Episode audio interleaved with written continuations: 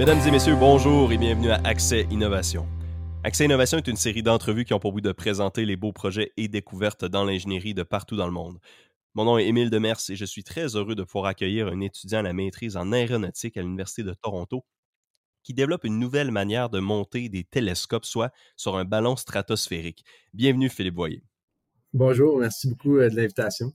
Ben oui, ça me fait plaisir. C'est ça. Euh, on s'était rencontrés il y a un certain temps, puis depuis le temps que j'avais appris c'était quoi ton projet, je trouvais ça fascinant, puis il fallait absolument que, je t'invite au podcast. Fait que je suis que tu aies accepté l'invitation, puis tu vraiment passionné de ton sujet. Des fois qu'on s'en est parlé à l'avance, puis tout. Puis j'ai l'impression que tu as tellement de trucs à dire par rapport à ça, puis c'est tellement un sujet vaste, tu sais. Fait que c'est vraiment génial. Moi, je voulais commencer avec. J'avais une question pour commencer qui était un peu ailleurs par rapport à tout ça. Puis je me demandais comment commencer ça. Genre, je savais pas comment commencer parce que c'est ça, c'est un sujet qui a beaucoup de composants, tu sais. Mmh. je vais aller un peu ailleurs. Toi, dans le fond, tu as fait un baccalauréat à l'Université de McGill à Montréal. Puis après, tu as décidé d'aller faire ta maîtrise à Toronto. C'est là que tu es en ce moment. Moi, je me demandais. OK, c'est ça. moi, je me demandais, c'est un changement quand même spécial. Puis c'est quelque chose qu'on voit souvent nos profs faire. Moi, en tout cas, le monde que je connais qui font des maîtrises, j'ai beaucoup d'amis qui font des maîtrises, puis ils sont comme restés à Laval. C'est peut-être un thing de Laval, de l'Université Laval, euh, mais seulement. Mais je me demandais pourquoi le changement quand même drastique? c'est quand même à peut-être un 8 heures de route à peu près ou un 7 heures de route, Toronto de, Montréal, puis c'est une autre université. Euh, pourquoi tu as fait ce changement-là? C'est-tu peut-être comme nos profs, tu avais comme vraiment un sujet que dans lequel tu voulais vraiment aller plus profondément? Ou la ville t'intéressait? Ou euh, peut-être autre chose? Ben, c'est un peu les deux. Bonne question. Euh, dans le fond, comme tu as dit, j'ai fait mon bac à McGill en génie mécanique. Puis après quatre ans, j'ai appris à connaître des profs un peu, puis je me suis intéressé en, robotique un peu, puis en aérospatial. Donc, pourquoi j'étais à Toronto, c'est pour la recherche aussi, c'est reconnu mondialement euh, en aérospatial. Puis je connaissais quelqu'un, un des profs à McGill, qui connaissait un prof à Toronto.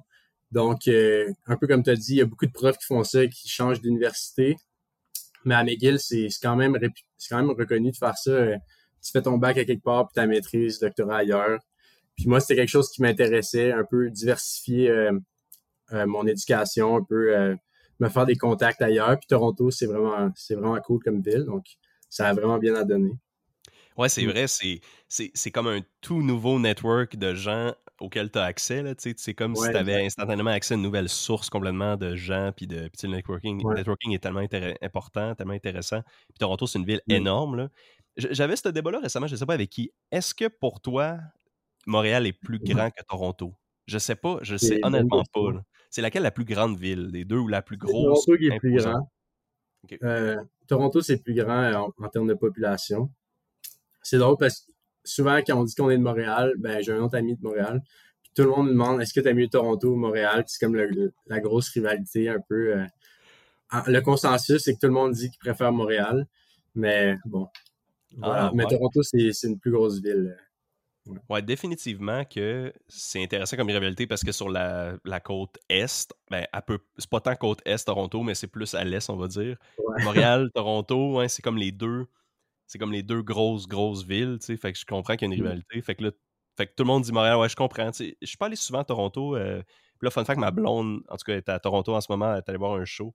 Euh, ouais, c'est comme c'est comme intéressant comme, euh, comme parenthèse. fait que, fait que OK, fait que là, tu es allé à Toronto. C'était quoi c'est quoi ce domaine différent-là qui t'intéressait? Est-ce que l'aéronautique, c'était quelque chose que tu avais justement ciblé à l'avance? Ben, j'imagine que oui, vu que des maîtrises, ça se regarde souvent à l'avance. Fait que tu connaissais une connaissance bon, de ton prof, tu as fait de la mécanique. Euh, je sais pas si c'était un prof de quoi, mais c'est comment que dans le fond ça, s'est passé, puis comment que tu as réussi à trouver ce sujet-là que tu vas nous parler bientôt? Ouais. Euh, ben dans le fond, l'aérospatial, c'est assez vaste. Euh, ça comprend le côté aéro, donc les avions, puis le côté spatial. Euh, moi, j'étais vraiment intéressé côté spatial. Puis euh, à Montréal, il y a beaucoup de recherches côté aéro, donc il y a Bombardier, Pratt Whitney, plein de compagnies d'avions. Donc Montréal, c'est vraiment une métropole de, de l'aérospatial, mais pas nécessairement le côté que je voulais, sur lequel je voulais travailler. Puis ça donne qu'à Toronto, euh, le département de génie aérospatial est reconnu mondialement, plus pour le côté spatial. Puis plus précisément, il y a beaucoup de profs en robotique spatiale. Puis moi, c'était ça qui m'intéressait. Donc, c'est vraiment le, mélange un peu de côté robotique, mais appliqué à l'espace. Donc, euh, on pense au bras canadien, par exemple, ou euh, whatever. Il y a plusieurs profs qui, sont, qui sont spécialisés là-dedans. Donc, moi, c'était ça qui m'intéressait. Le prof à McGill dont j'ai parlé, c'est un, professeur de robotique ou de contrôle un peu, qui lui avait fait son doctorat dans mon lab en ce moment. Donc, il m'a référé à son professeur. Puis lui, c'était mon superviseur à McGill. Là, je suis avec son superviseur de doctorat. Donc, c'est beaucoup de bouche à oreille aussi, puis de contact euh, dans, cette industrie. Donc, c'est ça. Ouais, c'est ça, c'est drôle. T'as le, as le prof à ton prof. T'as de l'ancien prof à ton prof. T'as comme les deux niveaux instantanément. Est-ce que tu remarques avant que j'embarque un peu plus concrètement dans, le sujet, euh, puis dans un peu le domaine à Toronto, est-ce que tu remarques une différence d'enseignement qui te fait dire aïe aïe, ce gars-là, ça paraît qu'il a enseigné à mon prof? Est-ce que tu remarques des manières de parler similaires ou des manières d'enseigner ou de comprendre des choses?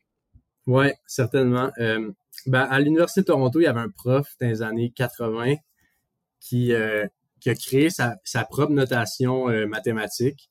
En fait, c'est comme une dérivée c'est comme une, façon d'écrire un peu les matrices euh, avec des vecteurs. Euh. on n'embarquera pas là-dedans, mais ce prof-là, il a enseigné à, des gens qui ont enseigné à d'autres gens. Puis avec cette même notation-là, mes deux profs à McGill et à Toronto, ils, ont, utilisent cette notation-là. Donc, c'est quand même drôle. De... Fait que j'avais, j'étais habitué un peu de voir les, les équations mathématiques écrites avec cette notation-là. Donc, ça, c'est juste un, exemple. Mais en effet, euh, des fois, des façons de l'avoir appris euh, durant mon bac, ben ça m'a comme permis d'avoir une, une structure dans ma tête qui est similaire à ce que j'apprends maintenant. Donc, c'est quand même utile. Euh. Il y a beaucoup de professeurs qui sont de même. Tu remarques que, que comment ils font leur recherche, c'est pareil comme leurs superviseurs qui sont aussi reconnus dans le domaine. C'est assez intéressant. Ouais. Mais tu sais, j'ai jamais fait de maîtrise, puis je pense que j'ai jamais eu ce contexte-là, ou peut-être une fois ou quelques fois de savoir qu'un de mes profs s'était fait enseigner par un autre prof que j'avais eu aussi. C'est comme une situation que je trouve qui est tellement unique. Fait que j'ai aucun point de référence de ça, mais c'est intéressant d'entendre dire que c'est comme c'est le cas vraiment. Puis là aussi par rapport à cette notation-là, là, que qui honnêtement un peu intrigante, mais j'avoue que tout ce côté-là mathématique, c'est comme pas tant relié. Ben, j'imagine que c'est pas trop relié avec ce qu'on qu'on va voir aujourd'hui. Fait que ouais, au pire, on en parlera euh, dans une autre émission, un autre épisode du podcast ultérieurement si ça t'intéresse. Si, euh, si, on t'a pas fait peur. Fait que dans le fond, euh, fait que là, mettons qu'on embarque un peu plus dans le sujet, dans le concret. Tu as dit que l'université de Toronto, puis en fait, la ville de Toronto avait plus une reconnaissance, puis était plus, euh, on va dire, euh, reconnue pour le côté spatial de l'aéronautique. Fait que tous les véhicules qui peuvent aller dans l'espace, à les satellites, de parler du bras canadien. C'est quoi? Tu connais-tu un peu des entreprises qui sont à Toronto qui font ça, dans le fond, qui sont spécialisées là-dedans? C'est quoi quelques exemples, dans le fond? Euh, ben, à Montréal, il y a, il y a, en spatial, il y a MDA, où j'ai fait un stage qui est quand même, c'est pas la plus grosse compagnie de, euh, d'aérospatial au Canada. MDA à Montréal, c'est concentré sur les satellites. Donc, tout, ce qui est euh, développement de, missions, satellitaires. Tandis qu'à Toronto, MDA, ils ont une branche qui c'est vraiment la robotique spatiale. Donc, eux, ils font euh, le bras canadien, entre autres. Ils font des, rovers martiens, entre autres, ou, ou, ou de la lunaire plutôt. Donc, ça, c'est un peu une, différence plus appliquée, euh, plus euh, concrète. MDA, mm-hmm. c'est vraiment la grosse compagnie. Aussi, il y a Canadensis qui est rendu populaire. C'est un ancien de MDA qui, euh, qui, est, qui est allé faire sa propre compagnie. donc, c'est ça. Il y a plusieurs compagnies un peu appliquées dans l'espace. Je me prends des petites notes. Peut-être je vais essayer de mettre des photos de tout ça euh, par la suite. Fait que c'est très intéressant. Fait que merci beaucoup pour ces exemples-là. Si jamais quelqu'un cherche un job là-dedans, ils savent où envoyer, un, envoyer un CV. Ces, ces compagnies-là, j'imagine, cherchent souvent du monde. Euh, euh, ils vont compétitionner peut-être avec toi, je sais pas. Fait que, non, je sais pas. c'est bon. Puis là, fait que là, spécifiquement, ton projet, là, on parle d'espace, on parle de rover, tu me dis que c'est des entreprises qui travaillent dans ces domaines-là, des satellites, mais dans ton cas, on parle d'un télescope qui est embarqué sur un ballon stratosphérique. Donc, on peut quasiment voir ça. Je trouve ça intéressant que tu parlais. C'est un peu. Montréal, c'était plus euh, bon, les airs et Toronto, c'était plus l'espace. Parce que là, un ballon stratosphérique, c'est un peu entre les deux. C'est même, je le vois. C'est quasiment entre l'espace et l'espace et l'air. Fait que là, t'es comme en train de rider la fine ligne entre les deux. Fait que je trouve ça vraiment drôle. fait que comment. Fait que dans le fond, OK, fait que t'as un ballon, t'as un télescope monté sur un ballon stratosphérique. Le projet est un peu centré autour de ça. Puis on pourra embarquer, ben on pourrait tout de suite un peu embarquer dans. C'est quoi l'objectif de ça? C'est quoi un peu les avantages d'aller monter un télescope sur un ballon stratosphérique? Ouais. C'est une très bonne question. C'est pas très intuitif que mettre un télescope, un télescope gros comme un auto sur un ballon, c'est une bonne idée. Mais en fait, si on veut observer les, étoiles, on a vraiment deux options, c'est-à-dire un télescope terrestre ou un télescope sur un satellite. Right? Donc, il y a des observatoires sur Terre, euh, sur les, montagnes, mettons au Japon, en à Hawaï, il y en a, il y a un observatoire au Québec. Ben, c'est des observatoires incroyables, mais il faut qu'ils regardent à travers l'atmosphère. Donc, ça, c'est comme regarder à travers une grosse bulle de flou qui, qui est pas super tout le temps pour, pour euh, l'astronomie. Donc, ce qu'on fait, c'est qu'on met les observatoires terrestres sur, sur, le, le, top des montagnes, à des endroits où il n'y a jamais de nuages, où il fait tout le temps beau. Donc, ça, ça nous permet d'avoir une meilleure qualité de l'image. Mais une façon euh, très facile d'avoir une, bonne qualité de l'image, c'est mettre le télescope sur un satellite comme James Webb ou Hubble. Donc, deux télescopes super, super connus. Euh, puis ça, l'image, la qualité de l'image est incroyable. Donc, c'est un peu comme essayer de prendre une photo avec ton sel à travers la fenêtre. Il va toujours avoir un flou, fait que c'est pas le mieux de baisser la fenêtre puis de prendre la photo après avoir baissé la fenêtre. Donc, c'est un peu ça le principe. Par contre, euh, les télescopes comme James Webb puis Hubble, ça coûte 10 milliards. C'est des projets incroyables sur, sur 30, 50 ans. Peut-être pas 50 ans, mais bon, sur des dizaines et des dizaines d'années. Donc, encore là, c'est pas tout le monde qui peut s'offrir du temps sur James Webb, du temps d'observation sur James Webb à 10 milliards de dollars, qui a coûté 10 milliards de dollars. Donc, avoir un télescope sur un ballon, c'est vraiment un bon compromis entre ça coûte pas cher, mais en même temps, la qualité de l'image est, pas mal meilleur parce qu'on est au-dessus de l'atmosphère. OK. À, 30 km. Donc, c'est un peu ça. C'est le compromis entre, les deux options. Mais, euh, excuse, moi excuse-moi de t'interrompre. Excuse. Euh, je, me demandais, je, comprends, puis là, de ce, que je, de ce que je comprends de ça, pourquoi c'est cher d'envoyer, mettons, des télescopes comme le James Webb ou le Hubble dans l'espace, c'est justement pour que ça résiste ben, aux radiations de l'espace, aux températures, aux pressions bizarres, puis le mettre sur une fusée, puis de l'envoyer. Tu sais, des lancements, ça se passe pas tous les jours. C'est un peu tout ça, les coûts. OK, fait que là, en disant on le fait sur un ballon, ah, vas-y. C'est plutôt, euh, c'est la fusée qui coûte très cher. Euh. Si, tu veux envoyer un petit télescope, comme des microsatellites, sur, sur, euh, sur une fusée de SpaceX, ça va pas coûter si cher que ça. Mais si tu veux envoyer la grosseur d'un auto sur SpaceX, sur une fusée SpaceX, là, ça va te coûter vraiment cher. Puis, non seulement ça, mais tu veux que ton télescope, il marche pendant 30, 20, 30 ans.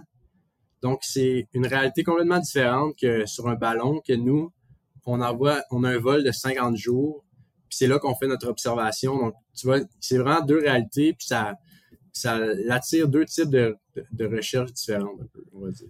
Oui, parce que vous, dans votre cas, c'est important de le mentionner tout de suite, c'est à peu près lourd comme un char. Moi, j'avais noté 3500 livres quand même. pour, le mettre en chiffres, c'est tellement haut. Un euh, kilogramme, c'est comme 1000 kilogrammes. Ouais, c'est beaucoup, tu sais. Euh, puis je comprends, c'est ça, des, fusées, c'est tannant. Puis on, on, avait parlé un peu des, euh, des micro-télescopes dans l'épisode qu'on a fait avec Ignitus, qui est un projet étudiant à l'Université de Sherbrooke. C'est étudiant qui a fait une fusée genre de fusée étudiante. Puis il y a un des, un des gars là qui disait qu'il avait participé au CubeSat, là, je pense, de l'Université de Sherbrooke, qui était un petit projet. Bon, tu as l'air familier de la manière que tu en parles avec. Là. Ben, il y a beaucoup d'universités qui ont des équipes de, un peu de CubeSat. C'est parce que c'est très accessible. C'est comme des, des satellites qui sont à peu près gros comme bon gros comme comme je pointe en ce moment, comme je fais en ce moment mais pour les gens qui sont à l'écoute c'est à peu près gros comme mettons, trois étuis à crayon euh, collés ensemble. Mais il y a différentes tailles aussi que tu peux, que tu peux avoir, mais c'est très accessible pour un étudiant, pour les équipes étudiantes. Ça permet beaucoup de recherche. Donc, justement, à l'Université de Toronto, on a un lab qui est, qui est super réputé, qui fait des, des millions de dollars à l'université, que eux, ils font juste construire des microsatellites. Donc, c'est, c'est vraiment une technologie super intéressante. Euh, J'ai oublié ta question, en fait. Euh, je, sais pas, je sais pas où je m'en allais avec ça. C'était juste. Ouais, c'était juste. Euh, je, parlais par rapport au, CubeSat, la petite parenthèse par rapport à ce qu'on avait déjà parlé. Mais ouais, c'est vraiment fascinant. Fait que là, le projet s'appelle le Superbit. Super Pressure Balloon Imaging Telescope. Est-ce que tu pourrais nous parler un peu de l'acronyme? En fait, l'acronyme s'explique assez facilement. Là. Bon, ben, Super Pressure Balloon Imaging Telescope. Fait qu'un télescope d'imagerie monté sur un ballon à pression super. Là, le super là-dedans, y a-tu quelque chose de particulier ou euh, c'est vraiment juste pour le faire? Ben, souvent, les, souvent, les acronymes en aérospatial, ça va être un peu made up, comme on dit. OK, ouais. Ça, va être juste pour que ça paraisse bien, mais dans, dans notre cas, c'est on utilise euh, un programme de la NASA, de la NASA qui s'appelle les Super Pressure Balloon Program. Donc, c'est des ballons euh, gigantesques qui vont aller à 30 km dans la stratosphère ou 30-35 km dans la stratosphère. Puis, euh, ils appellent ça des Super Pressure Balloons. Puis, ça dure au-dessus de... Ça peut durer jusqu'à 100 jours de, de vol, en fait. Donc, ça dépend tout le temps de la mission. Nous, notre mission la plus récente a duré je pense, 40 jours à peu près. Wow. Euh, OK. fait, que là, tu dis que vous utilisez une technologie, donc la NASA, ou vous, vous avez comme vous êtes inspiré de la technologie de la NASA? Non, c'est ça. Dans le fond, dans le fond, euh, si tu veux faire un, projet de ballon stratosphérique, tu peux pas, tu peux pas créer ta, propre ballon. Un peu. Il faut que tu fasses affaire, vu que c'est très réglementé, faut que tu fasses affaire avec soit la NASA ou le Centre national d'études spatiales en France. C'est souvent, c'est eux les deux gros qui ont, euh, qui ont des balles, qui ont des ballons.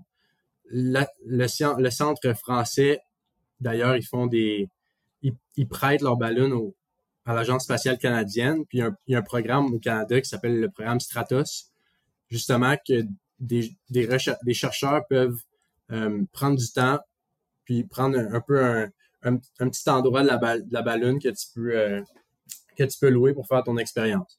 Nous, ce qu'on fait, c'est avec la NASA, parce que nous, on va prendre toute la nacelle au complet, euh, parce que notre, notre, télescope, il est gigantesque un peu.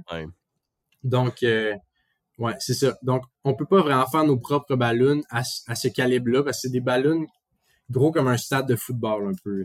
Donc, c'est vraiment gouvernemental, c'est réglementé pour la sécurité.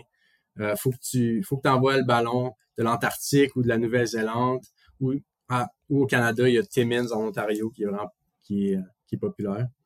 C'est, ça fait-tu longtemps que c'est une technologie qui existe, ça, des ballons comme ça? Parce que, tu sais, on a vu ça passer. Puis, je comprends que c'est associé avec la NASA, avec tout, parce qu'on veut pas qu'on ait un gros ballon qui se promène, puis que l'on pense que ça vient de la Chine, comme il y avait aux États-Unis. Là. Tu sais, euh, mm. on sait pas trop c'est quoi, puis tout. Je comprends ça, mais c'est une vieille technologie, ça veut dire, ou c'est relativement nouveau de pouvoir mettre des toiles comme ça euh, d'une manière cohérente, puis que ça fasse pas un gros crash euh, de feu comme le. le, le terme, là, le, je l'ai ici, le, Hindenburg. je, l'avais mis dans mes notes, là, ce qui était un désastre, là, puis on pourra peut-être parler un peu des leçons de ça par rapport à votre projet, là, si tu sais. Là. Mais, euh, mais ouais, Fait que c'est quoi? Fait que ça fait-tu longtemps que ça existe, cette technologie-là? Ben, ça, ça, fait longtemps que ça existe. Des, des montgolfières en général, c'est, c'est pas c'est pas très récent. Ça, ça fait longtemps qu'il existe d'envoyer des, des ballons dans le ciel. Mais la, la euh, comment dire, les programmes de la NASA avec des ballons gigantesques stratosphériques, je pense que c'est assez récent. Puis il y a beaucoup de facteurs sécurité, de facteurs euh, d'avoir de la bonne technologie. Donc, je pense que c'est assez, récent. Donc, je pourrais pas dire exactement, mais depuis les années 90 qu'il y, a des vols récurrents de, de, de, de payload, de charges utiles euh, jusqu'à la stratosphère. OK.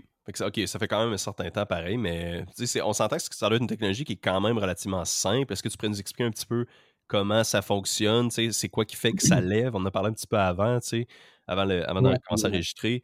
Comment, comment on fait donc pour faire lever ça? Je comprends que c'est une grosse toile qui est pliée. Ça doit être justement comme mm-hmm. une montgolfière, comme une flamme. Puis, euh Oui, c'est pareil.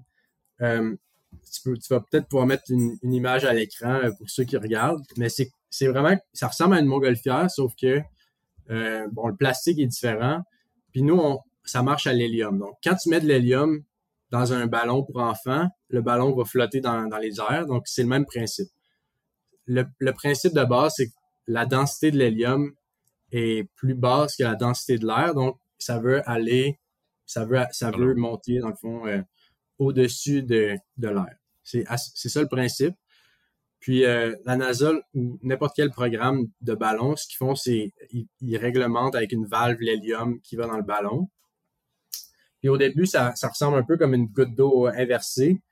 Mais plus tu montes en, altitude, plus euh, l'air prend de l'expansion. Fait une fois à 30 km, vraiment, ce qui, ce a de l'air d'une goutte d'eau inversée au départ, ça finit que c'est vraiment un ballon de soccer gonflé à bloc. Euh, ah, donc, c'est vraiment intéressant, ouais. Ça grossit. tu peux réglementer un peu, tu peux réglementer un peu l'altitude en fonction de l'hélium que tu mets et tu sors euh, du ballon. Donc, ça, c'est un peu ça le principe de base. Fait que vous utilisez euh, sûrement les vents pour le diriger. Vous n'avez pas vraiment de dirigeable, j'imagine, dedans, il n'y a pas vraiment de volant. C'est pas un drone. tu te laisses un peu aller, puis tu le descends, puis tu contrôles les valves à distance, sûrement? Oui, exactement. Euh, puis, mais souvent, c'est. Tu veux atteindre une altitude, de, nous, je pense que c'était 33 km. Donc, tu restes souvent, tu n'as pas tant besoin de diriger euh, les valves ou, ou l'hélium qu'il y a dans ton ballon. Il fait juste c'est vraiment juste un ballon qu'on laisse dans l'atmosphère puis qui va flotter puis qui se fait pousser par les vents. Donc, notre ballon, on a eu une mission en avril de 40 jours, comme j'ai mentionné. Puis le ballon, il a été envoyé, puis il fait juste le tour de l'Antarctique. Euh. Donc, euh, je, ne sais pas si tu as vu l'image, mais bon, on a une image sur notre Instagram que on passe de la Nouvelle-Zélande, on fait des tours de l'Antarctique parce qu'on suit le vent saisonnier, puis euh, la rotation de la Terre aussi. Ouais, je vais mettre, je vais mettre l'image, c'est vraiment impressionnant de voir ça aller. Là. Juste en 40 jours, le nombre de tours d'Antarctique qu'il fait. Là. En tout cas, puis c'est juste parce que ça doit pas aller tant vite que ça. Ça va à peu près quelle vitesse euh, à ce moment-là? 40 km Je, pourrais pas te dire, honnêtement. Mais je, pense que ça va quand même vite. Euh, je sais pas trop, là. En fait, mais c'est une, une, vraiment grosse ballon, donc ça, ça, prend quand même de la vitesse.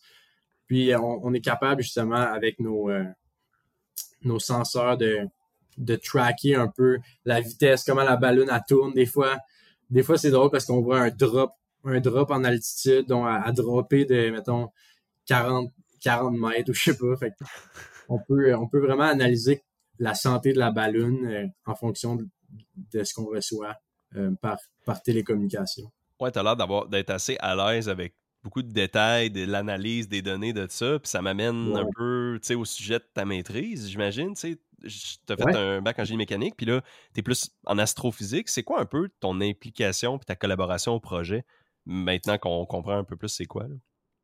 Ben moi, je fais euh, le côté euh, mécanique et robotique du télescope. Donc, quand on pense à un télescope, souvent, on, va avoir un point de vue un peu scientifique. On, pense à ça comme un, instrument de mesure ou euh, un outil qu'on utilise pour faire de l'astronomie. Mais en ingénierie, nous, dans notre lab, on regarde ça comme un bras robotique, en fait. Donc, tu peux imaginer un bras robotique, c'est, c'est des liens qui sont qui, communiquent par des joints avec des moteurs. Un télescope, c'est la même chose. On a des liens. Sont pas vraiment dans la même forme qu'un bras, mais c'est des liens qui, sont reliés par des moteurs. Puis au final, ce qu'on veut, c'est avoir une position ou une orientation de notre euh, organe terminal. Donc, j'ai vu que tu avais fait un podcast justement récemment sur, sur la robotique. Je l'ai écouté, c'était super. mais c'est un peu les mêmes principes. En robotique, si tu es dans une, industrie puis tu as un bras robotisé qui prend une boîte ici puis qui va la porter à côté, ben, ce qui t'intéresse vraiment, c'est la position puis l'orientation de ta main, donc de l'organe terminal. Le télescope, c'est la même chose, sauf qu'on se fout un peu de la position. Tout ce qu'on veut, c'est l'orientation. Il faut que ça pointe l'étoile il faut que ça pointe de manière super précise. Puis, euh, donc, pour ceux qui sont en robotique, c'est comme vraiment pointer ton axe des aides sur l'organe terminal. Il faut que tu le pointes avec une précision incroyable. Donc, c'est un peu ça le, principe. Puis, moi, ce que je fais, c'est ce qu'on appelle du pointing control. Donc, euh, comment pointer euh, ce bras robotisé-là de façon très précise. OK, puis, OK, ben c'est ça, là, il y, a, beaucoup de choses à unpack dans ce que tu viens de dire. C'est vraiment intéressant, tu sais. Ben, ouais, fait que là, premièrement, merci d'avoir écouté l'épisode sur le robotique. Puis oui, il y a beaucoup de bases là-dedans. Puis c'est un sujet qui revient souvent à la robotique. Normalement, étant en mécanique, toi puis moi, c'est mmh. j'ai un réseau de contacts qui est plus proche de la mécanique, puis c'est plus des sujets qui reviennent. Puis c'est vraiment intéressant aussi la robotique, fait que c'est parfait. Mais tu sais, OK, je comprends, là, tu dois viser ton télescope dans les, dans, les, dans les étoiles, tu dois viser une étoile en particulier. Euh, tu prends comment on a des c'est qu'on a des données on a des données mathématiques on connaît exactement l'emplacement notre emplacement on connaît l'emplacement dans les étoiles de cette étoile en particulier puis on essaie juste de se baser là-dessus. Ou est-ce que une ou est-ce qu'une fois qu'on regarde vraiment les étoiles on essaie de générer une carte de ce qu'on voit puis basé là-dessus on essaie de s'aligner? Ouais exact. C'est dans le fond c'est les deux les deux choses que tu viens de dire. Premièrement ce qu'on fait c'est un principe de star tracker qui appelle donc, il existe des cartes de l'étoile, du ciel extrêmement précises. Euh, donc, on va venir utiliser ces cartes-là pour se localiser dans le ciel. Une fois qu'on s'est localisé autour d'une étoile, puis on sait c'est quelle étoile, là, ça va être euh, du contrôle. Donc, comme en robotique, euh, comme un feedback loop un peu. C'est un gros feedback loop, on a plein de moteurs, puis on va faire un feedback loop qui va venir diminuer l'erreur pour pas que l'étoile bouge sur la caméra. Donc, c'est à peu près ça. Fait que si... Ouais, exact. Ah, ouais, ben, je pourrais juste peut-être rapidement résumer les feedback loops, puis on en parle souvent dans les épisodes, mais mettons quelqu'un qui arriverait aujourd'hui, commencerait avec cela aujourd'hui, c'est vraiment de dire on prend notre position, on regarde où c'est qu'on est par rapport à l'étoile qu'on souhaite aller, on, mesure la différence, on fait un ajustement, on mesure la différence, on fait un ajustement, on fait la différence jusqu'à temps qu'on aille converger finalement. Fait que là, fait que là je t'ai comme interrompu, excuse-moi, mais. Non, mais c'est ça. C'est parfait parce que c'est ça que je m'en venais de dire. C'est comme si tu veux réguler un peu la température dans ta chambre, tu dis, je veux mettre la température à 22. Ça, c'est équivalent à nous qui dit, OK, on veut que l'étoile soit là dans la caméra. Après, euh, ton système, il va dire, OK, on est rendu, on est à 20 degrés Celsius, donc je vais réchauffer un peu. Fait que là, tu, fais de l'itération, tu changes, tu réchauffes un peu. Là, tu es rendu à 21, tu réchauffes encore un peu. Si tu as dépassé 22, tu diminues. bref, c'est un peu ça. ça. Sauf que nous, on regarde l'étoile, on dit, OK, il faut se tasser un peu à droite, on se tasse un peu à gauche, on monte.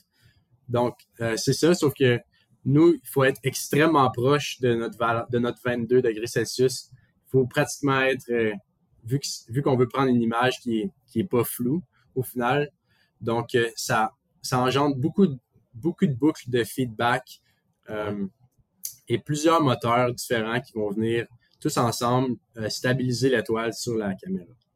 Euh, c'est vraiment fascinant. Est-ce que c'est. Au moins, vous n'êtes pas au sol, fait que j'imagine qu'il n'y a pas des vibrations. Il n'y a pas tant de vibrations que ça. J'aurais tendance à imaginer. Mais en fait, il y a quand même beaucoup de vibrations. OK, OK, il y en a parce quand même. parce qu'on est attaché à un ballon. Puis le ballon, comme je t'ai dit tantôt, il, il suit les vents saisonniers, dépendamment il est où. Donc, c'est un ballon qui va tourner une seconde, il va tourner à à, à 200 rad ou whatever, je sais pas, 200 tours par, par minute. Puis l'autre seconde, il va arrêter de bouger, là, il va tourner à droite. En tout cas. OK. C'est quand même beaucoup de choses à, à c'est beaucoup de choses à compenser euh, si tu veux pas, pas pointer. C'est un peu comme avoir un pointeur laser.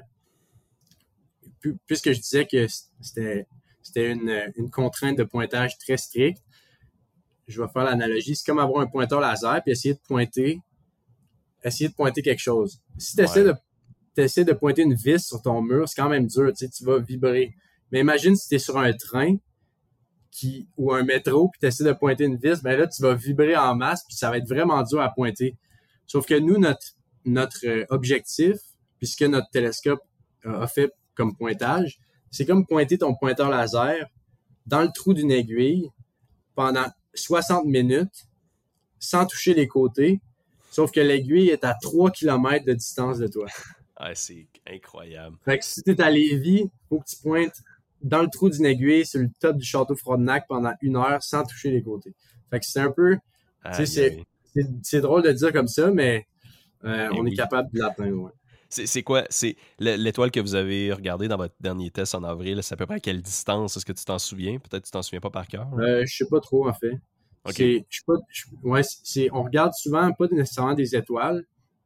L'étoile qu'on utilise pour pointer, c'est vraiment une étoile arbitraire qu'on regarde pas. C'est juste pour s'aligner correctement. Mais ce qu'on regarde, c'est des constellations, des, pas des constellations, des, des amas de galaxies, entre autres. OK. Euh, on en parlera tantôt un peu des, de qu'est-ce qu'on recherche en, en, physique, mais ouais. on regarde des amas de galaxies, vraiment des photos un peu comme comme Hubble a pris. Euh, on a des comparaisons d'ailleurs, Hubble et notre télescope. C'est quand même, cool. Ouais, les, euh, les, genre les piliers de la création, des affaires comme ça, des belles grosses photos. Euh, c'est. wow, c'est ça, c'est vraiment hot. Est-ce que des photos comme ça, souvent, je sais qu'il y a du touch-up qui est fait en Lightroom ou dans des logiciels d'image, mais les, images que vous avez mis, c'est ça, c'est-tu touché un peu? des fois, on peut toucher un peu avec l'exposition. Il y a du travail que tu peux faire. OK, parce que c'est très beau, là. Mais c'est. Euh, souvent, c'est touché parce que ce qu'on reçoit de la balloon, c'est des, des bits un peu. C'est des données de la caméra, de pixels, puis du, pourcentage de coloration de la, du pixel, entre autres. Donc, nous, ce qu'on fait, c'est qu'on vient prendre toutes ces données-là, tous ces, ces, petits pixels, en fait, ces tables de pixels, puis on vient les compiler ensemble. On vient mettre la couleur pour, euh, pour accentuer certaines choses, comme la température ou ben, des contrastes de lumière, etc. Donc, euh, toutes les photos un peu, c'est ce que ton cellulaire fait aussi si tu prends une photo. Il va venir euh, toucher la, toucher la, la photo en fonction de, de l'éclairage ambiant, whatever. Donc, nous, il faut le faire manuellement, par exemple. Ça a l'air d'être vraiment beaucoup de physique. Tu sais, c'est quoi les trucs que tu avais fait de la mécanique, ok, tu avais un bac en mécanique, mais là, tu arrives là-dedans, dans ce monde-là, qui est vraiment plus de l'astrophysique. C'est quoi, les, c'est quoi les différences? C'est quoi les nouvelles trucs que, que tu as appris, justement? Ben, c'est, comme tu dis, c'est, très, c'est un gros changement parce que moi, je suis dans deux labs en même temps. Mon lab en génie, c'est mon superviseur qui supervise mon projet, mais mon projet est dans un lab d'astrophysique. Fait que ça, c'est collaborer avec des gens de. Dans le fond, notre collaboration, c'est l'Université de Toronto, l'Université Princeton, euh, puis euh, l'Université Durham en, Angleterre. Puis il y en a, il y en a quelques, quelques autres collaborateurs, mais en gros, c'est tous des, physiciens, des astrophysiciens. Puis je trouvais que moi, le, le plus grand challenge, c'était vraiment de faire de la traduction parce que ces gens-là, c'est pas des ah. ingénieurs. Ils savent pas c'est quoi. Des fois, il y a des choses que toi, tu prends pour acquis, comme, euh, je sais pas, un couple. Tu sais, c'est quoi un, couple? Comme un moment de force, whatever. Eux, ils comprennent. Il faut que tu fasses la traduction pour certaines affaires, comme un feedback loop. Je voulais, on, l'a expliqué plus tôt, mais c'est des, petites affaires qu'il faut. À chaque fois que tu parles avec quelqu'un en physique, il faut que tu fasses la traduction. Euh, dans ce qui, dans eux, ce qu'ils veulent dire, dans toi, ce que tu, ce que tu veux leur transmettre. Puis aussi, c'est beaucoup d'apprentissage en physique, en optique. Euh, moi, j'ai, j'ai pas fait un, j'ai pas fait d'optique vraiment, à part dans un stage à l'Université Laval, mais c'est apprendre des, des, des choses qui n'ont pas été apprises dans mon bac. Donc, c'est beaucoup de, de, d'apprentissage puis de changement. Mais c'est souvent ça à, la maîtrise en général. C'est faut que tu apprennes des trucs que tu n'as jamais vus puis tu te débrouilles un peu. Ouais. ça doit être, c'est ça, les, les défis, t'es comme un peu tout seul là-dedans. Euh, puis là, c'est surprenant que tantôt, tu avais l'air de te connaître pas mal dans le ballon. Puis là, j'apprends que c'est ça. Mais aussi, tu as travaillé beaucoup sur le télescope. Le ballon a l'air d'être un peu une, technologie que vous avez comme quasiment empruntée. Est-ce que. C'est un peu une question que j'avais par rapport, par rapport justement au ballon, avant de revenir un peu dans l'optique puis dans le télescope. Mais est-ce que, prenant en compte la variation de la gravité en faisant monter le ballon dans les airs, la gravité qui change légèrement quand on monte. Est-ce que ça s'était pris en compte ou, ou c'est pas ben, vraiment pas tant. vous, dans le fond, est-ce que vous mettez juste mmh. une commande de, hauteur puis le ballon s'occupe du reste? Ouais, exact. Mais nous, dans le fond, notre équipe travaille vraiment proche, vraiment en collaboration avec la NASA. Puis c'est plus eux qui s'occupent de tout ce qui est ballon, puis nous, on s'occupe de tout ce qui est payload. Mais il y a beaucoup de, il y a beaucoup de d'aspects qui vont être qui vont être décidés en groupe. Euh, donc l'aspect gravité, c'est pas nécessairement un aspect qu'on considère parce que c'est un peu négligeable. Mais il y a beaucoup d'autres aspects à considérer comme la sécurité de la mission. Est-ce que comme il y a plusieurs, nous on était vraiment chanceux de faire 40 jours, mais il y a plusieurs missions qui ont été aborted. C'est quoi en français? Aborted, en tout cas. Euh, ouais, ben, on pourrait dire abandonné simplement, là, mais. Ils ont été abandonnés direct sur le, la place de lancement. Là. Ils étaient tous prêts à lancer, puis là, OK, il y a un problème, on, a, on cancelle tout.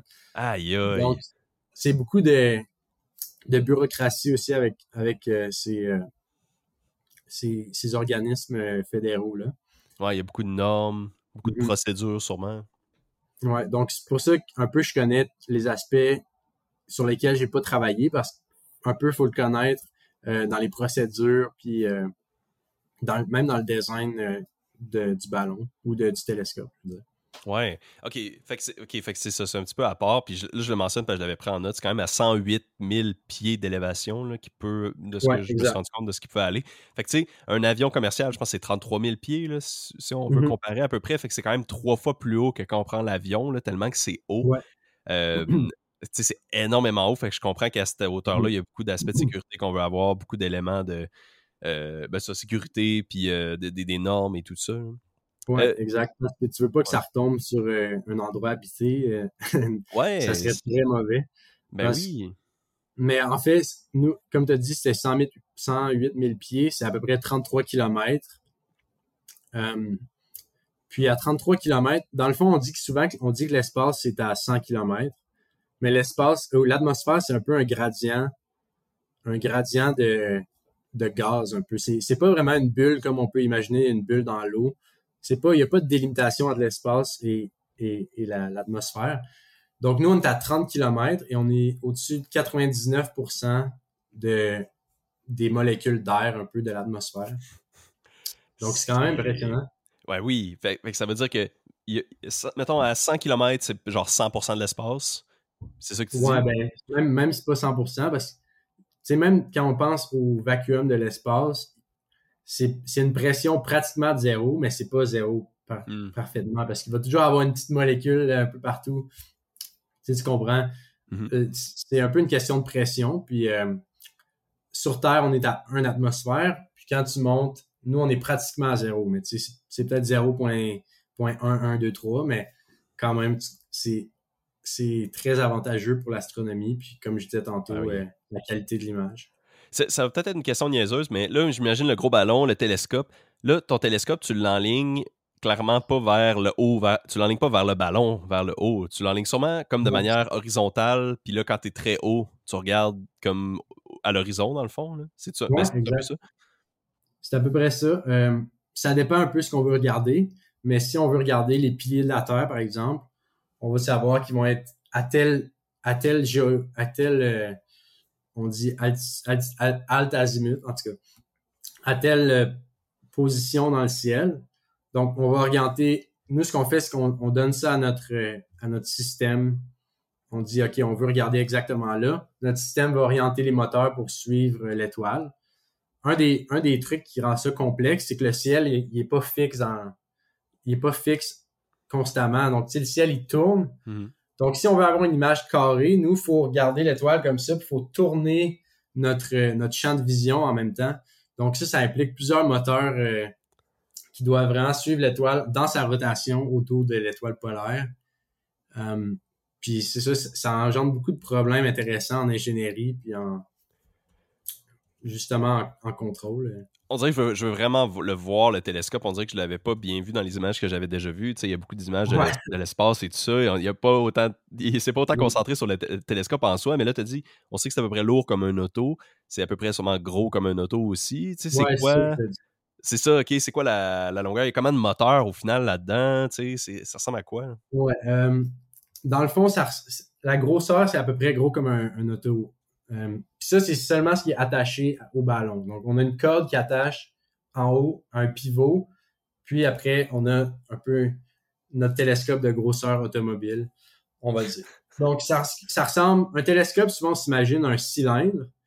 Mais pour les télescopes spatiaux, on va pas nécessairement avoir de cylindre. Ça va plus être un miroir. Ça va être seulement le miroir primaire qui va déterminer un peu la structure de, du tout. Nous, nous ça donne qu'on a un cylindre, en fait. Donc, c'est super pour euh, le PR.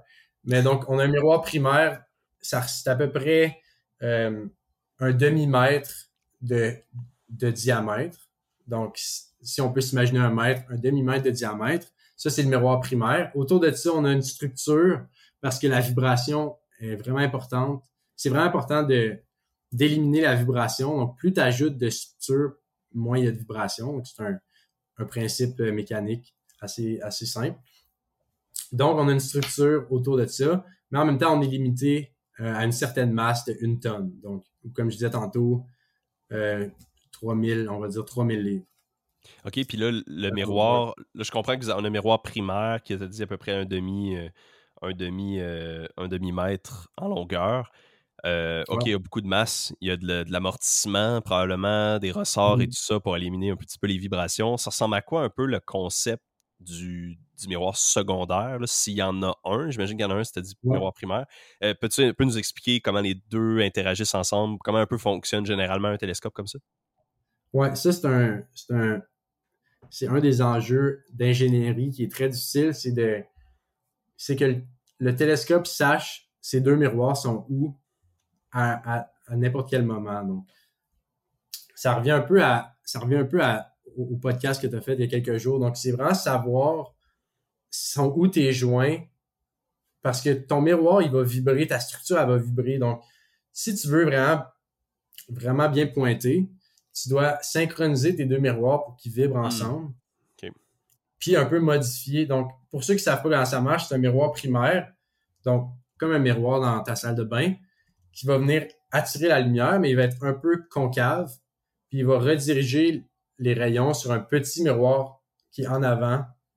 Donc, si je pointe vers toi, je, le miroir secondaire est plus proche de toi que le miroir primaire je reçois la lumière, ça se redirige sur le miroir qui est proche de toi, puis après, ça se redirige encore à l'intérieur dans un trou du miroir primaire.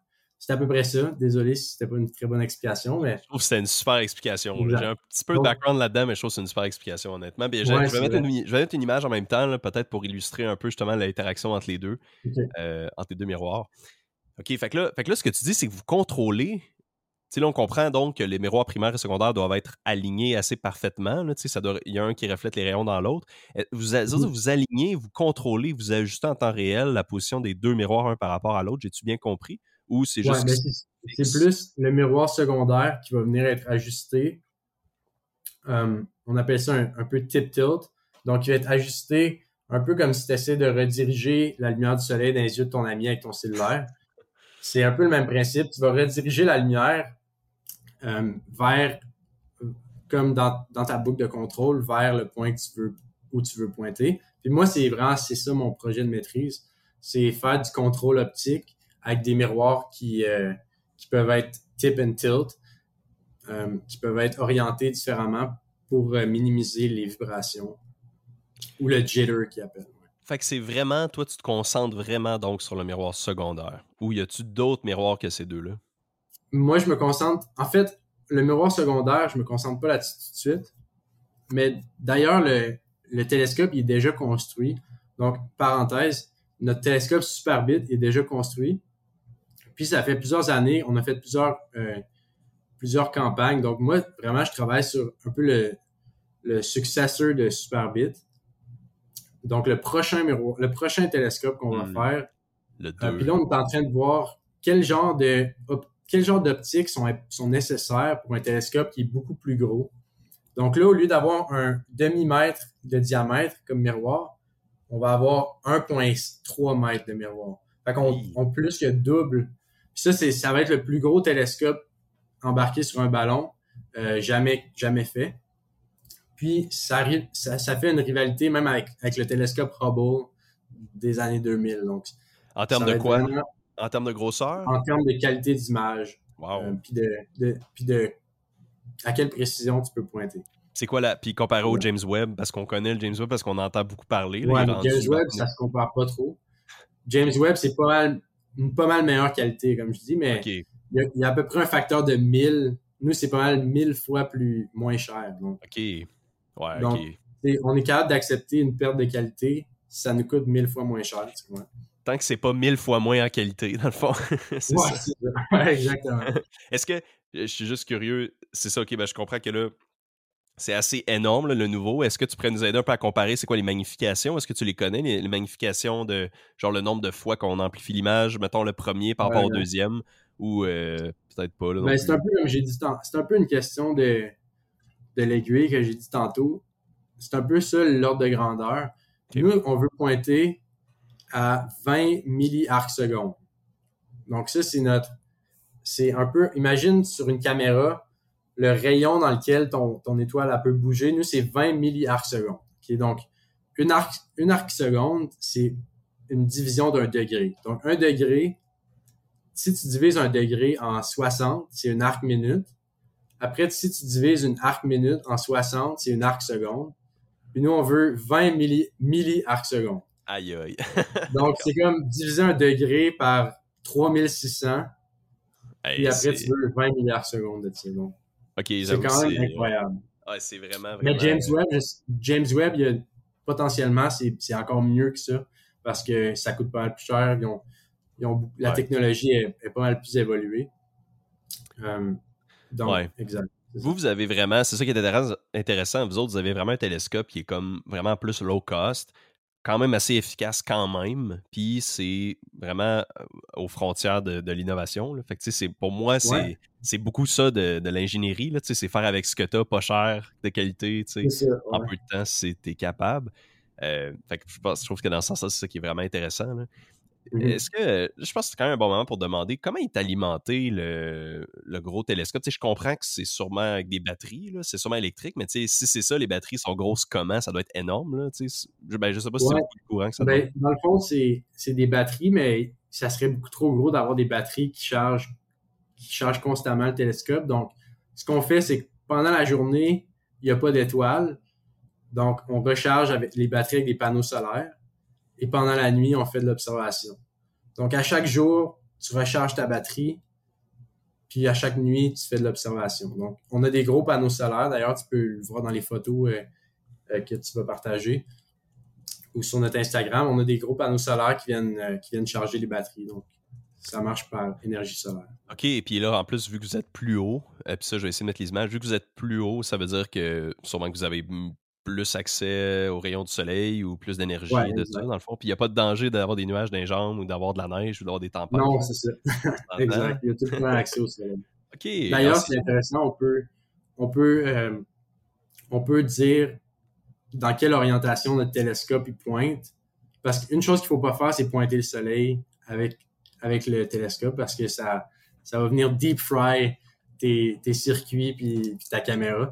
Donc, on peut voir l'orientation de notre télescope en fonction des panneaux solaires, en fonction de, du reading que notre panneau solaire va avoir. Donc, si tu es à 100%, ben, probablement que tu es perpendiculaire au soleil, puis si tu es à zéro, ben, tu es à l'inverse, tu comprends? Ah ouais, fait que vous basez là-dessus, c'est une donnée que vous utilisez là, pour enligner. Ouais, mais c'est juste vite fait. Il y a d'autres façons de faire, mais vite fait, on peut, on peut le voir de même. Aïe, aïe. Ouais, vraiment, ouais, j'aurais pas pensé ça pour de vrai. avec tous les capteurs que tu veux avoir là-dedans, tu sais, j'aurais pas imaginé que ça, ça ferait partie des choses que vous utilisez. Fait que c'est ça veut dire ça, vous, vous faites avec un peu ce que vous avez, là, finalement, tu, tu viens un ben, peu économiser. C'est, c'est quoi? Fait que là, OK, fait que les batteries que tu as qui te font rouler d'abord une, une nuit complète, ou, euh, ouais, c'est mm-hmm. ça, une nuit complète, euh, sont, sont-tu grosses, eux? C'est-tu beaucoup de batteries qu'on parle, ou euh, sur 3600 livres? Ben, c'est pas, c'est surprenamment pas en gros quand tu regardes comparé au télescope, c'est en dessous du télescope. Euh, puis je pense que, parce que je suis pas trop sûr, mais je pense que la NASA s'en occupe aussi des batteries. Euh, c'est un payload un peu. Euh, il faudrait que tu montres une photo, mais c'est vraiment la partie en dessous du télescope que c'est les batteries. Puis c'est surprenant. C'est pas comme si c'était la même grosseur que le télescope, tu comprends? Un de grandeur, c'est comme 10% de la, de la, de la superficie, on va dire, ou de la, du air, du volume plutôt. Du volume, ok, ok, 10%, ok, ça me donne une bonne idée. Ah, merci. Puis, euh, ok, nice. Bon, on commence un peu, on a commencé, on a quand même parlé beaucoup de sujets, un peu général. On commence à s'aligner quand même vers la fin, mine de rien, de, de tout ça. Puis, on pourrait souvent parler là, pendant des heures de tout ça. Euh, C'est vrai. je me demandais, tu sais, puis là, je t'ai épargné jusqu'à maintenant les questions de physique. je m'étais noté des questions, des calculs, des mesures à prendre en lien avec le projet. Là, la matière noire, j'avais lu des affaires là-dessus, mmh là-dessus, le spectre UV, euh, explication du spectre de lumière. ça vaut-tu la peine d'en faire une petite parenthèse? Tu peux nous parler un peu de toi, comment ça rentre en compte dans tes calculs ou c'est quoi que vous utilisez de ça pour mesurer? Comment ça rentre en ligne de compte là-dedans? Ouais, ben c'est ça. Comme tu as dit, je ne suis, pas en physique, mais je peux, je peux te l'expliquer parce que je comprends quand même bien. Donc, les gens en physique, pardonnez-moi si je fais des erreurs, mais nous, ce qu'on veut regarder, en fait, c'est la matière noire. On veut faire de, la recherche sur la matière noire.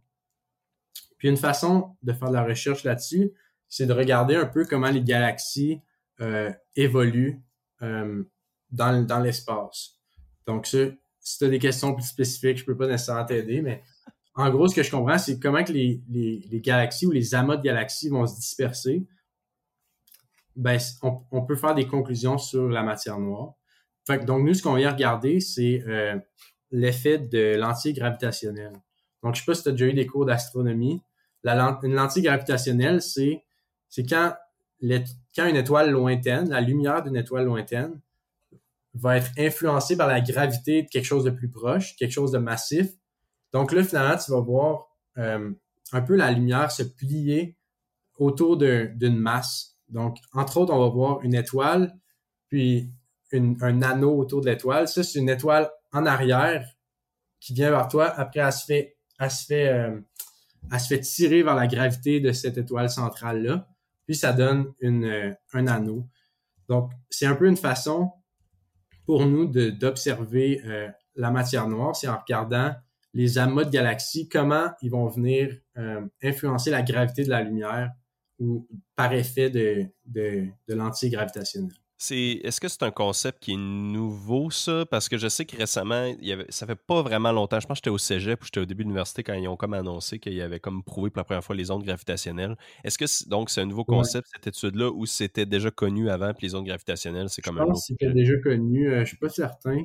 Mais je pense, je, suis pas sûr c'est quoi la, relation avec les ondes gravitationnelles. Mm-hmm. Mais c'est vraiment un effet de gravité. Euh, comme, comme nous, on pourrait, on pourrait vivre, on est attiré par par, la masse, ben, pour les choses extrêmement massives, comme des trous noirs, ça va venir, ça va venir même attirer la lumière. Mm-hmm. Donc, c'est un peu ce principe-là. Euh, donc, si vous voulez voir en ligne, ça s'appelle du weak gravitational lensing. Nous, on, nous, on appelle ça du weak nous, on regarde le weak gravitational lensing parce que, en fait, c'est différent du strong gravitational lensing. Donc, c'est juste, c'est moins des effets d'anneaux de lumière, mais c'est plus des petites étoiles qui vont être euh, qui vont être plus élargies par gravité, donc des choses comme ça. Puis c'est ça que notre télescope va venir regarder. Et on a un, focus sur les amas de galaxies. Ouais, comme tu as parlé tantôt. Exact. Euh, c'est dans le film, là, avec innovation, on aime souvent ça parler de film. On a une capsule film, capsule film au podcast. Je sais pas si c'est à lui que tu avais écouté, on avait parlé de film, mais puis on a même déjà parlé de ce film-là. Dans Interstellar, il y a euh, c'est un film dans lequel ils ont, de ce que je comprends, développé le modèle à ce moment-là le plus à jour d'un trou noir. Puis je pense qu'on peut voir un phénomène similaire à ça dans lequel on voit le trou noir aspirer la lumière. ouais, ça, ouais, peut, C'est peut-être pas exactement ça. Puis là, je sais que ben là, c'est ça. Ce qui a rapport un peu à ça, c'est que récemment, ils ont, ils ont montré que ils ont pris une. Ben, en fait, je dis récemment, ça fait un certain nombre d'années. Ça non, ça, je sais plus c'était quand, mais c'est assez récent. Ils ont pris comme la première photo d'un trou noir dans laquelle on peut valider euh, ce modèle numérique-là qui avait été développé pour le film Interstellar. Fait que c'est vraiment ah, intéressant. Euh, ouais, c'est ça. Fait que je vais essayer de mettre euh, des. Bon, ouais, Interstellar, c'est un des, un des bons films d'espace et d'aérospatial. Ouais. Mais une façon d'observer un trou noir, c'est cool parce que la seule façon que tu peux observer un trou noir, c'est par la lumière qui, qui, qui, qui est à côté du trou noir tu peux pas vraiment l'observer. Donc, souvent, tu l'observes par qu'est-ce qui rentre dans le trou noir. Juste avant que ça rentre, mais ben, tu peux imaginer ça dans, ton télescope. Donc, ouais, pas choix. Ouais, ben oui, vraiment. Euh, est-ce que, là, on commence encore une fois ça, plus à s'enligner vers la fin. Il y avait une des questions que je m'étais pris en note. Euh, le Hindenburg, qu'on a parlé un petit peu tantôt, c'est relié un peu au concept du ballon et tout. Y a-t-il des leçons apprises de ça qui ont, selon toi, influencé la conception du ballon que la NASA vous emprunte? Parce qu'on savait que dans ce temps-là, de ce que j'avais cru comprendre, c'était comme commun, c'était comme un danger des ballons à l'hélium de même. Je pense que c'était à l'hélium. Mmh c'était comme un danger qui prenne en feu, puis ça arrivait souvent qu'ils prenaient en feu. C'était pas juste le Hindenburg. Euh, mais en fait, le Hindenburg était aussi à l'hydrogène. Puis ça, c'est, c'est des, un des aspects qui a fait, qui a fait le désastre. C'est que l'hydrogène, c'est très inflammable. Euh, donc, si tu as une spark de feu ou, ou je, sais pas trop exactement ce qui est arrivé, mais dès que tu as un, un, un, en tout cas, dès que tu as un, étincelle ou... Euh, l'hydrogène va, va être horrible. D'ailleurs, c'est pour ça qu'on l'utilise pour les fusées, euh, les fusées spatiales, c'est que ça brûle vraiment, vraiment bien. Bref. Les, les ballons de la NASA, eux, utilisent seulement de l'hélium, puis l'hélium, c'est pas combustible. Hmm.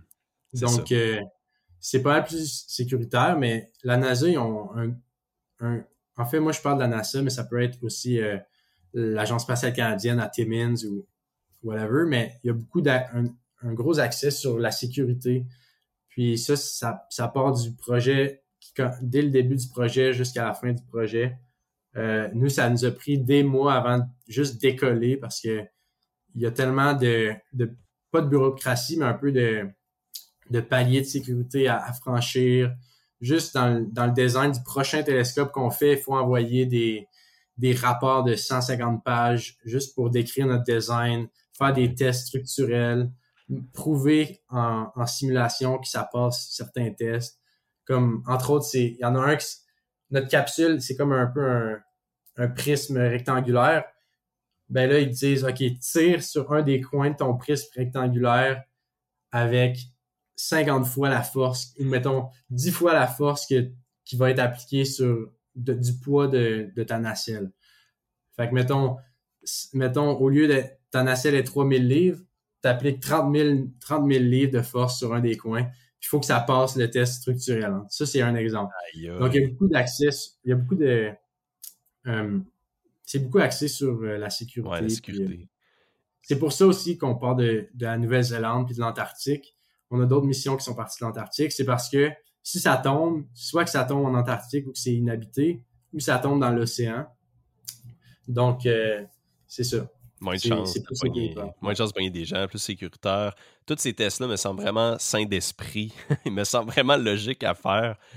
Parce que, tu sais, j'aurais pu m'imaginer que, sais, là, on est vraiment, là, ça change un petit peu de sujet avec ça, mais on est comme dans le craze des extraterrestres en ce moment, là, pour ceux qui regardent un peu les nouvelles, tu sais, ben, ça fait longtemps, là, ça fait un certain nombre d'années, tu sais, qu'il y a des mmh reliés au Pentagone, puis puis là, ils ont fait un hearing aux États-Unis et tout. Est-ce qu'il y a des. Est-ce que l'armée américaine ou est-ce que la NASA ou est-ce que les. Dans le fond, toutes les normes auxquelles vous êtes assujettis, est-ce qu'il y a là-dedans des mesures de sécurité euh, plus au niveau de l'espionnage? Est-ce qu'ils ont des craintes que vous pouvez prendre des photos de, de ça, des, des, des, des, photos satellites de ça illégales? C'est-tu réglementé, ça, ou peut-être pas vraiment?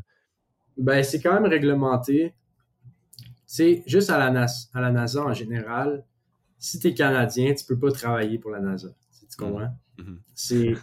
C'est très strict parce que la différence entre une fusée et un missile, c'est le système de contrôle. C'est où? tu comprends?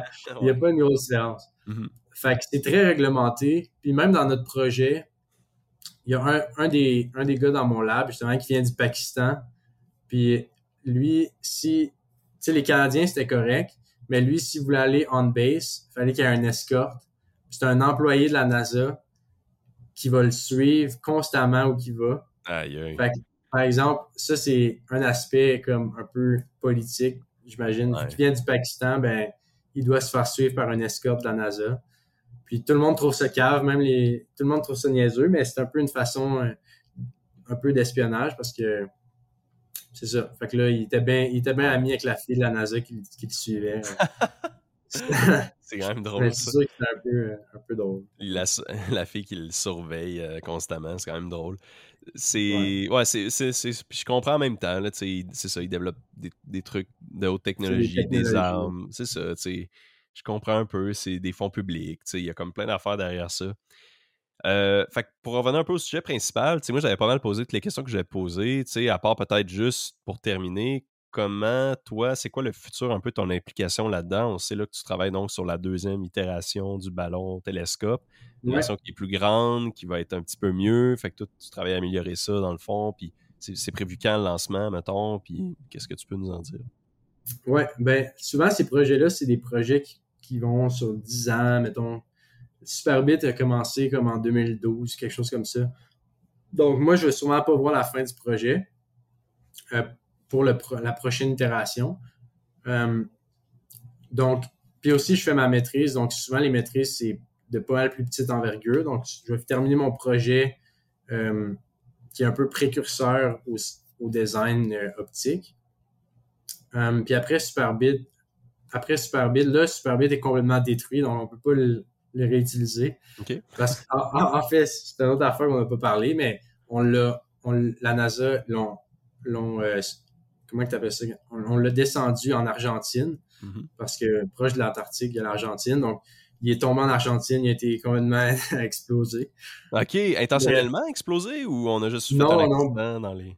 Ben, les deux, en fait, c'est sûr que quand tu tombes de 30 km, ça, il va y avoir des, des pertes. mais nous, ce qu'on voulait recouvrir, on savait qu'il allait être détruit, mais on voulait recouvrir les, les, euh, les puces de, de, data un peu, mm-hmm. d'informations. Donc, on les a, on les a recouverts. Mais bref, le prochain projet, ça va être de construire euh, euh, la prochaine itération. Il y a même des, il y a même des gens dans mon lab qui ont, qui ont commencé une startup, donc ça va probablement avoir à faire avec eux. Euh, si tu veux regarder, c'est StarSpec Technologies. Bref, c'est deux gars dans mon lab qui ont commencé leur startup, puis ils font des, des contrats spatiaux, ils ont des contrats de plusieurs millions de dollars, donc ça marche super bien. Donc notre prochaine itération va probablement avoir à faire avec eux. Hmm. puis ça va être sûrement dans quelques années qu'on va avoir notre premier lancement. Souvent, on commence un lancement au Canada à Timmins. Après, on, en fait euh, avec la NASA. Donc, ça dépend tout le temps de ce qui est euh, disponible. Euh. Ben, parfait, ça, ouais, on va suivre ça. Puis je suis content aussi ça que tu mentionnes, ça, des gens que tu connais qui ont un startup et qui vont avoir une implication avec ça. Fait que je, vais m'essayer de les contacter. Peut-être qu'on va pouvoir avoir un suivi là-dessus, puis en même temps, peut-être plus encore. Là. Fait que, fait que ouais, merci pour ce, name job. C'est vraiment intéressant. parfait ça fait pas mal de tour, donc, pour moi. Puis euh, avec, cette, belle, cette belle conclusion là, que tu viens de nous, apporter, c'est vraiment intéressant. Puis euh, ben là, c'est sûr, je voulais te souhaiter la bonne chance dans la, la, conclusion, la continuité de ta maîtrise et peut-être mm-hmm. après le doctorat. On a, une tradition. Euh, Xavier Garand, qui était venu pour la maîtrise, était venu après pour son doctorat. Fait que là, je ne vais pas mettre d'attente, mais. Ben, écoute, si je suis rendu au doctorat, je vais venir t'écrire. Excellent, excellent. Merci beaucoup. Euh, mhm. Merci encore une fois donc d'être venu. Ben, merci de l'invitation. Puis si jamais les gens qui écoutent veulent euh, nous suivre, on a une page Instagram, c'est superbit.telescope. Donc, euh, vous pouvez nous suivre là. Et c'est ça. Il y a plein d'images de, de l'espace, de ce qu'on a pris en photo, de la mission. Donc, c'est super intéressant. Excellent. Je vais essayer de mettre le lien dans la description pour cette page Instagram-là qui est effectivement fascinante. Merci surtout aux auditeurs d'avoir écouté Accès Innovation. Pour plus d'informations, consultez nos pages Facebook et LinkedIn. À la prochaine.